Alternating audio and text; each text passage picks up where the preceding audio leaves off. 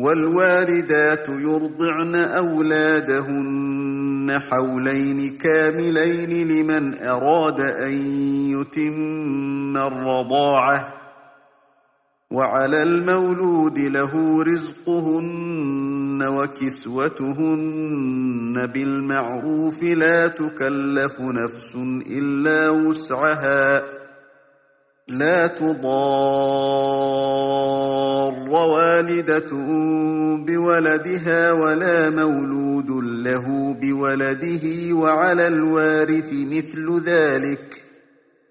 فإن أرادا فصالا عن تراض منهما وتشاور فلا جناح عليهما وإن أردتم أن تسترضعوا أولادكم فلا جناح عليكم فلا جناح عليكم إذا سلمتم ما آتيتم بالمعروف